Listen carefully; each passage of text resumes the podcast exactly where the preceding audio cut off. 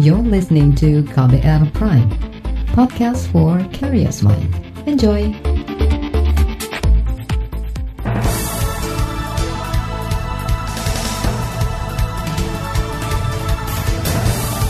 Selamat pagi saudara kembali kami menjumpai Anda melalui program Buletin Pagi KPR bersama saya Don Brady dan saya Sindu Darmawan. Kami telah menyiapkan sejumlah informasi terkini di antaranya pemerintah tengah menyusun perpres jaminan BPJS Kesehatan untuk pengobatan virus corona.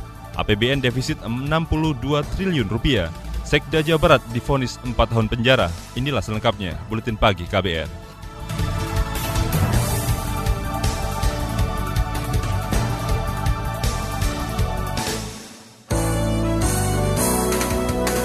Terbaru di Buletin Pagi.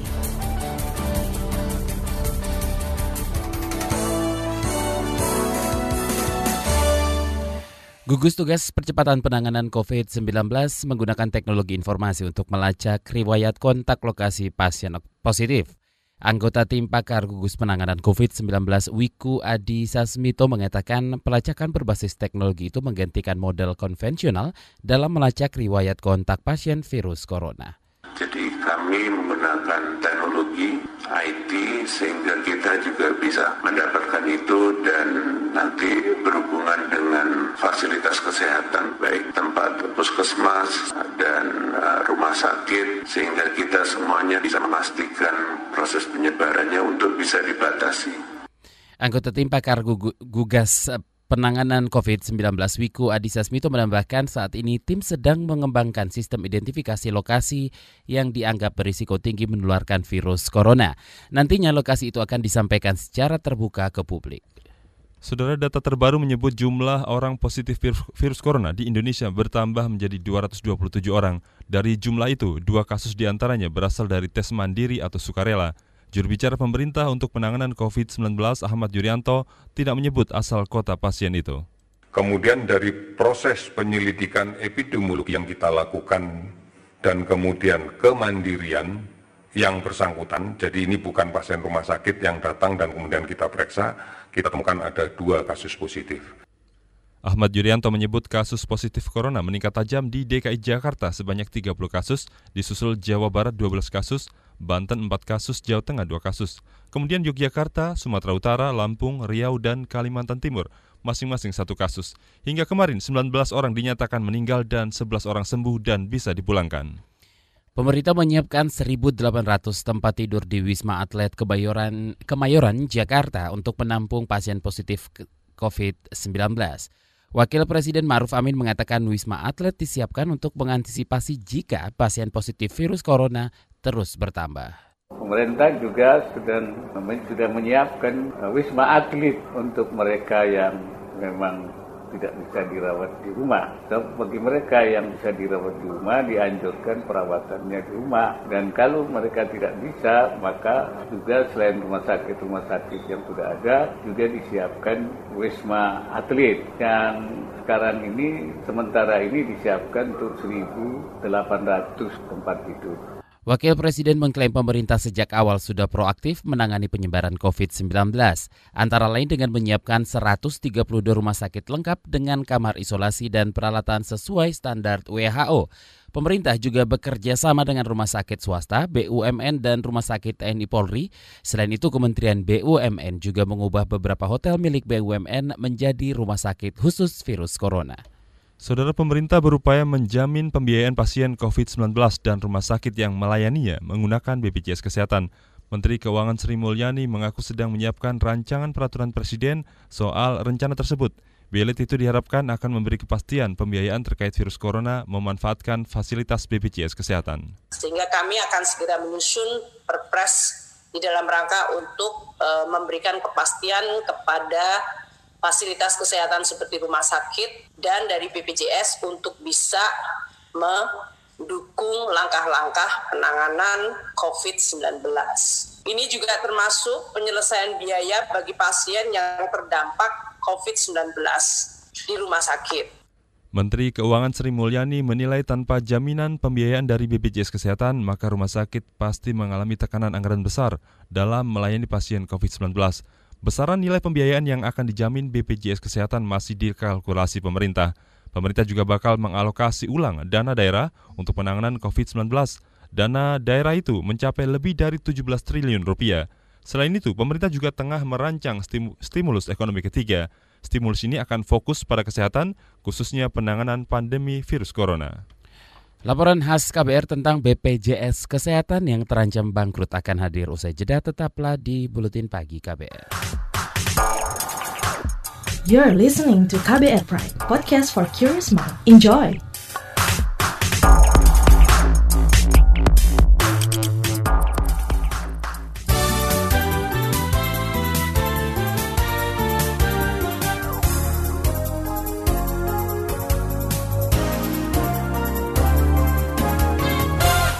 Terima kasih Anda masih mendengarkan Buletin Pagi KBR saatnya kita simak laporan khas.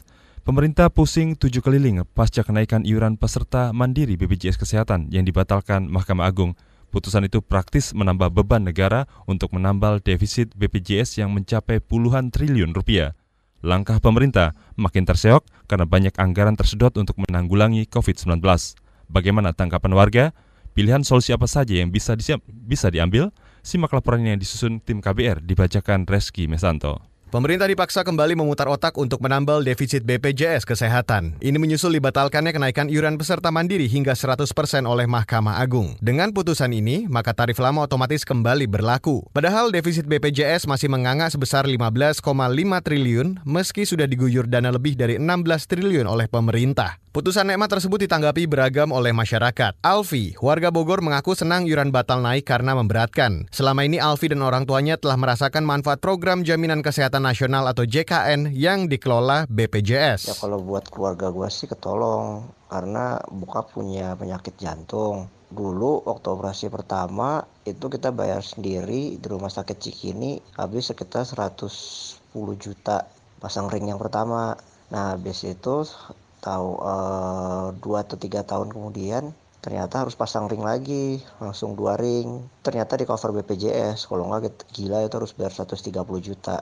Jadi ya jelas ketanggung. Dan juga kalau orang penyakit jantung kan ada obatnya obat yang harus diminum harian itu sebulan aja bisa habis juta dulu. Pengalaman yang sama dialami Arinda, warga Semarang, Jawa Tengah. BPJS Kesehatan menanggung semua pengobatan ibunya yang terkena stroke. Hmm, manfaat hmm, paling kerasa ya pas ya waktu mama sakit sih. Pas masuk rumah sakit jadinya biayanya gratis semuanya gitu. Sama manfaatnya karena mama harus cek rutin per bulan jadi ya kebantu aja dengan adanya BPJS. Gitu. Sedangkan Adisti berpendapat iuran BPJS layak dinaikkan agar keberlangsungan layanan dan manfaatnya tetap terjamin.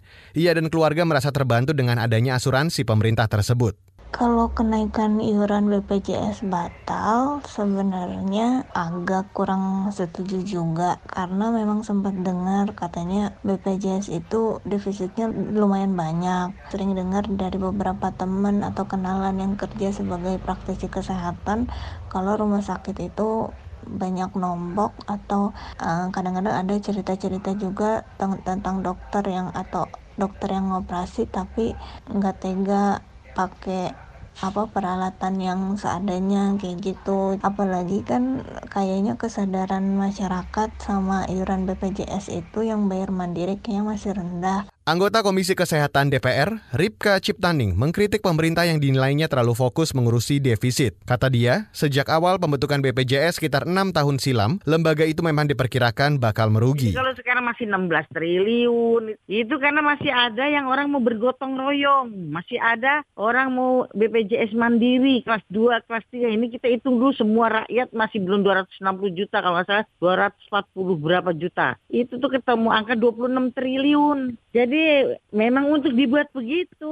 Udah jangan lagi dibilang buat alasan ini defisit, tapi ini tanggung jawab negara. Hibah itu. Politikus PDI Perjuangan ini mendesak agar BPJS Kesehatan menjadi badan tersendiri dan berada langsung di bawah Presiden Joko Widodo. Ia mengingatkan bahwa jaminan kesehatan nasional merupakan program unggulan Jokowi. Komisi Pemberantasan Korupsi atau KPK memberikan sejumlah rekomendasi untuk menekan defisit hingga 12 triliun lebih. Direktur Pencegahan KPK, Pahala Nainggolan mengatakan, perlu ada pedoman layanan kesehatan yang ketat untuk mencegah penanganan yang tidak perlu. BPJS juga bisa berkolaborasi dengan asuransi swasta agar bisa berbagi beban. KPK mengusulkan pula metode urun biaya atau cost sharing terutama bagi peserta mandiri kelas 1 dan 2. Di enam rekomendasi kita ini kita harapkan bisa menurunkan klaim BPJS kita 12,2 triliun yang secara teori sebenarnya defisit itu kita bisa tutup dengan ini kok. Apalagi kalau tagihan iuran diperketat yang 5 triliun peserta mandiri Pengamat asuransi Irfan Raharjo mendukung usulan soal mekanisme urun biaya atau cost sharing untuk penyakit-penyakit berat atau katastropik. Dengan mekanisme ini, masyarakat harus ikut menanggung beban pembiayaannya. Di setiap peserta, terutama yang mengalami sakit uh, katastropik seperti itu cedera, stroke, jantung dan sebagainya, itu harus ikut uh, mengiur berbagi beban dengan uh, BPJS misalnya 10% atau 20% dan seterusnya gitu. Karena iuran itu sebetulnya semula dimaksudkan untuk mengatasi defisit itu. Irfan turut menanggapi wacana pembubaran BPJS Kesehatan, kemudian kembali ke Jaminan Kesehatan Daerah atau Jamkesda. Gagasan ini dilontarkan Bupati Sukabumi Marwan Hamami. Bagi Irfan, gagasan tersebut sama saja dengan kemunduran. Menurutnya, program JKN sudah berada di jalur yang tepat, hanya saja masih terkendala kedisiplinan peserta mandiri dalam membayar iuran. Warga berharap pemerintah mencari solusi untuk membenahi BPJS Kesehatan.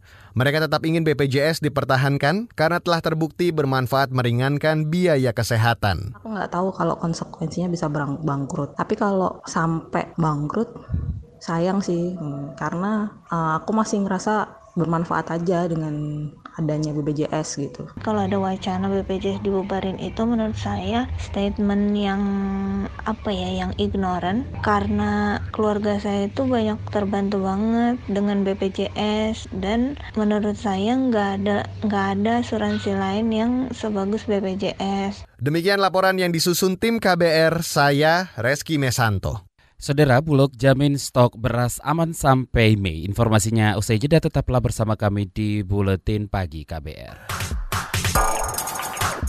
You're listening to KBR Pride, podcast for curious mind. Enjoy!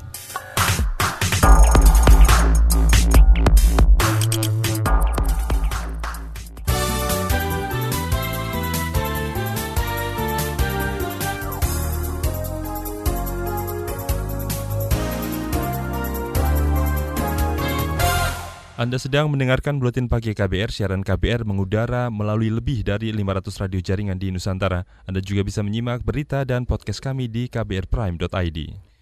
Kementerian Perdagangan atau Kemendak akan mencabut izin ekspor pelaku usaha yang tetap mengekspor masker ke luar negeri. Dirjen Perlindungan Konsumen dan Tertib Niaga Kemendak Ferry Anggriono Sutiarto mengatakan kementeriannya bekerja sama dengan Bea Cukai untuk mengawasi pelarangan ekspor masker. Menteri Perdagangan sudah melakukan uh, penerbitan pelarangan ekspor untuk masker. Jadi dengan dengan penerbitan peraturan Menteri Perdagangan Kementerian Perdagangan juga mengimbau produsen meningkatkan produksi alat pelindung diri seperti masker, sarung tangan, baju antivirus, kacamata medis, dan lainnya. Imbauan peningkatan produksi dan stok itu sebagai antisipasi kalau terjadi isolasi wilayah atau lockdown di Indonesia. Kita ke berita ekonomi, Saudara Anggaran Pendapatan dan Belanja Negara APBN 2020 defisit sebesar 0,37 persen atau setara lebih dari 62 triliun rupiah. Angka tersebut lebih besar dibandingkan periode yang sama tahun lalu, yakni 54 triliun. Menteri Keuangan Sri Mulyani mengatakan defisit terjadi karena penerimaan negara hingga Februari 2020 lebih kecil dibandingkan belanja negara.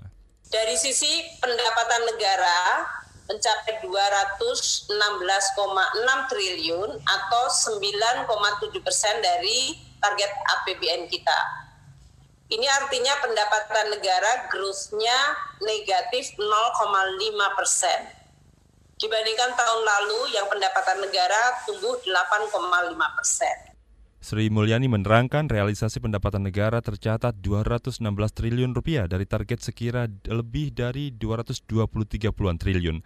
Sedangkan realisasi belanja negara 279 triliun dari target 2.540 triliun rupiah. Dari sisi perpajakan sudah mencapai 152 triliun rupiah atau minus 5 persen. Penerimaan bea cukai mencapai 25 triliun rupiah, pendapatan negara bukan pajak sebesar 38 triliun rupiah. Indeks harga saham gabungan IHSG terkoreksi hingga menyentuh 4 ribuan disebabkan pasar masih khawatir COVID-19. Menurut analisis OSO, Sekuritas Soekarno Alatas menilai Faktor lain yang menyebabkan terpuruknya IHSG karena sejumlah negara ada yang melakukan isolasi atau lockdown, sehingga mengurangi aktivitas, dampaknya ekonomi akan terpuruk.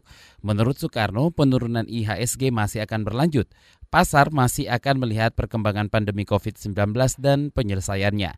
Pada penutupan perdagangan kemarin, IHSG ditutup di level 4.333, terkoreksi 126,075 poin atau 2,83 persen. Kita beralih ke informasi lain. Bulog menargetkan dapat menyerap produksi petani setara 1,2 juta ton beras pada panen raya Maret hingga akhir, akhir April. Hal itu untuk menjamin stok konsumsi beras aman sampai lebaran pada Mei 2020. Direktur Operasional dan Pelayanan Publik Bulog, Tri Wahyudi, menjelaskan saat ini stok beras yang dimiliki sebanyak 1,5 juta ton. Hingga Mei nanti, total stok beras Bulog mencapai 2,7 juta ton. Kita tidak hanya dua bulan, sampai puasa dan lebaran pun kami yakin aman. Apalagi sampai akhir tahun kalau kami bisa menyerap di bulan Maret April nanti, Direktur Operasional dan Pelayanan Publik Bulog Tri Wahyudi meminta masyarakat tidak perlu khawatir ada lonjakan harga pangan menjelang Ramadan, Lebaran, dan juga dikarenakan pandemi COVID-19. Kementerian Perdagangan akan membebaskan persetujuan impor komoditas bawang putih dan bawang bombay. Menteri Perdagangan Agus Suparmanto mengatakan pembebasan persetujuan impor itu dilakukan agar proses distribusi dua komoditas itu bisa lebih cepat. Selain itu persetujuan tersebut untuk menjaga stok dan harga. Berkaitan dengan semakin meningkatnya uh, harga bawang putih dan bawang bombay, uh, maka pada hari ini saya uh, memperlakukan dengan situasi yang kondisi virus ini uh, dan menjaga uh, kondisi stok, kita uh, akan membebaskan persetujuan impor untuk komoditas bawang putih dan bawang bombay. Menteri Perdagangan Agus Suparmanto memastikan kebijakan itu hanya berlaku pada Mei saja. Saat ini harga bawang putih dan bawang bombay melonjak. Bawang putih Rp42.000 per kilogram atau jauh di atas harga normal. Sementara bawang bombay naik hingga 100% menjadi Rp175.000 per kilogram. Kita ke berita olahraga. Pesepak bola AC Milan Zlatan Ibrahimovic berkampanye untuk mendukung Italia berperang melawan virus corona. Melalui akun Instagramnya, striker asal Swedia itu meminta pemain dan penggemar menyumbangkan uang tunai untuk disalurkan ke rumah sakit humanitas di Italia Utara. Wilayah ini merupakan daerah terparah yang terdampak COVID-19. Hingga kemarin, total ada sekira 349 orang meninggal di Italia karena paparan virus. Sesi libur musim panas ajang balap Formula One dimajukan dari semula pada bulan Agustus menjadi Maret dan April 2020. Kebijakan ini dikeluarkan Federasi Otomotif Internasional Rabu kemarin menanggapi mewabahnya virus corona. Pada sesi libur itu, tim peserta kompetisi harus menghentikan segala kegiatan balapan dan pengembangan mobil mereka dalam 21 hari. Selain itu, F1 juga menunda tiga seri pembuka Australia, Vietnam, dan juga Bahrain. Informasi dari mancanegara dan daerah akan kami sampaikan sesaat lagi. Tetaplah bersama KBR di Buletin Pagi.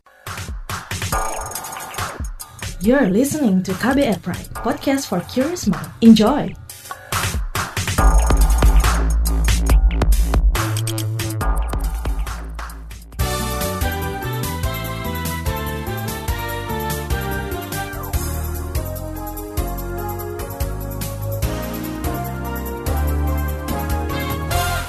Anda mendengarkan bagian akhir buletin pagi KBR. Kita ke berita mancanegara. Saudara Organisasi Buruh Internasional menyebut pandemi virus corona memicu krisis ekonomi global dan berpotensi menghilang, menghilangkan 25 juta pekerjaan di seluruh dunia. Potensi tersebut bisa menjadi nyata jika pemerintah negara-negara terdampak tidak bertindak cepat untuk melindungi para pekerja dari ancaman PHK.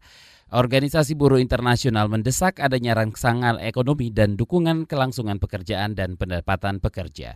Saudara Amerika Serikat mulai menguji cobakan vaksin COVID-19 ke tubuh manusia.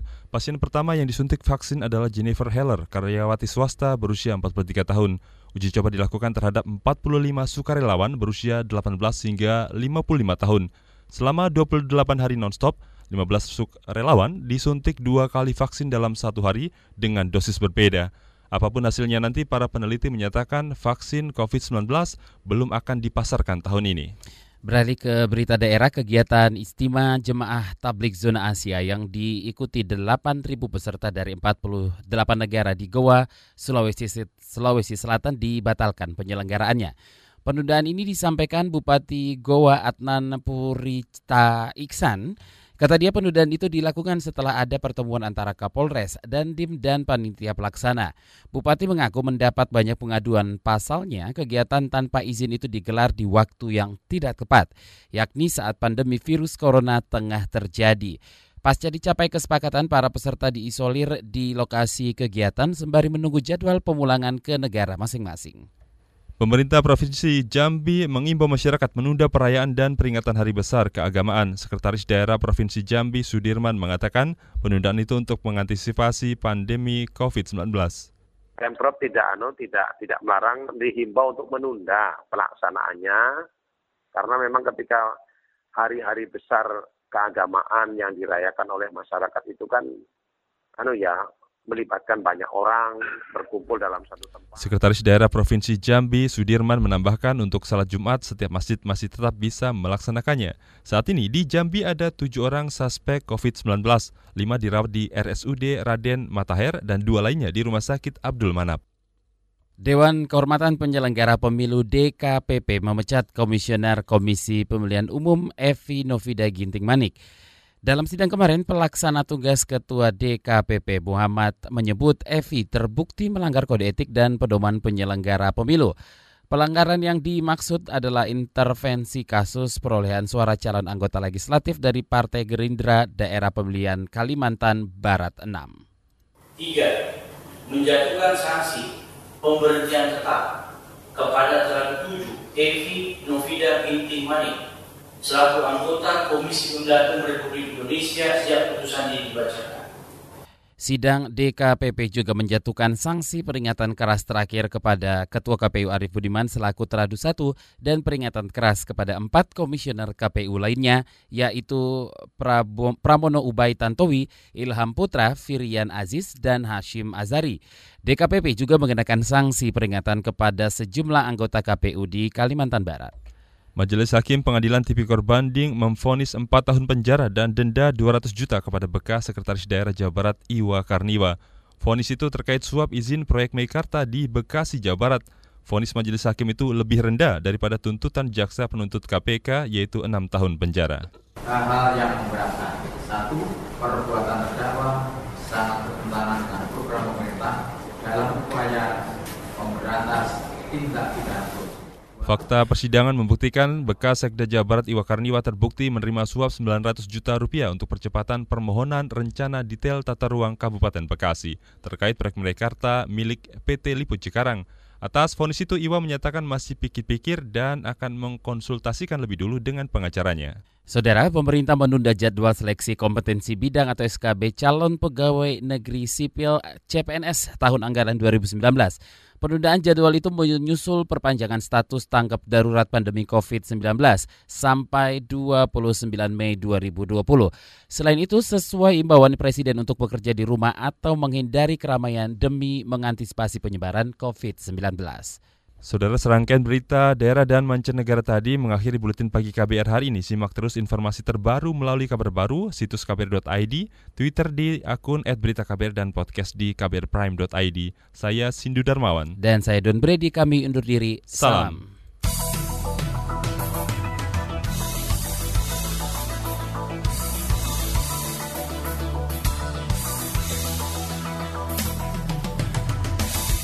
KBR Prime, cara asik mendengar berita.